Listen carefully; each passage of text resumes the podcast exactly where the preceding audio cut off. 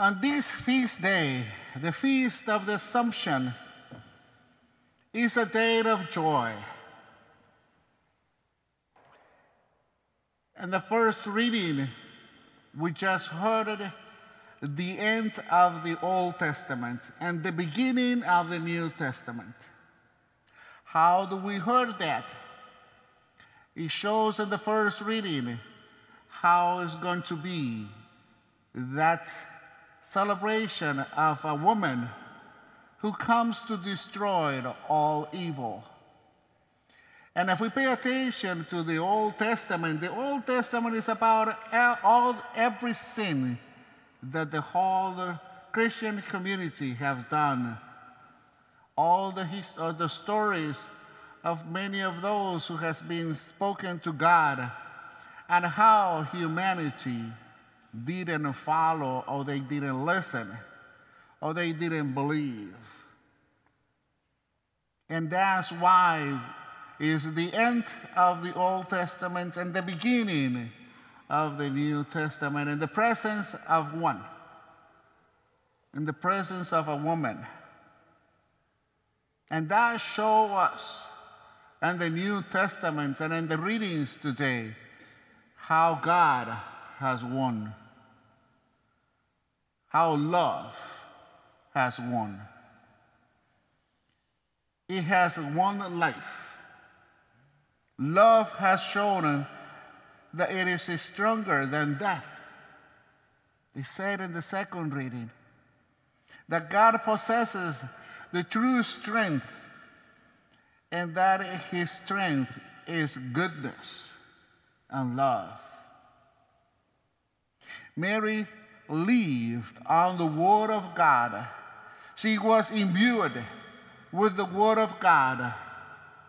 And the fact that she was immersed in the Word of God and was totally familiar with the Word also endowed, endowed her later with the inner enlightenment of wisdom.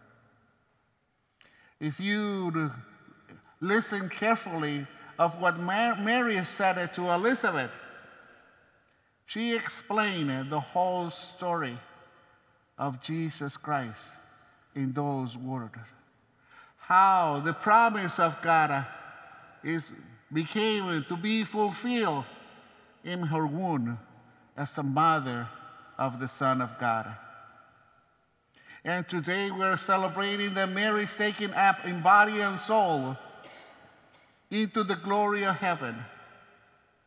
And with God and in God, she is the queen, the queen of heaven and earth. And, he, and is she really so remote from us? The contrary is true. And precisely because she is with God and in God, she is very close to each one of us. While she lived on this earth, she could only be close to a few people. And being in God, who is close to us, actually within all of us. Mary shares in his closeness of God being in God and with God.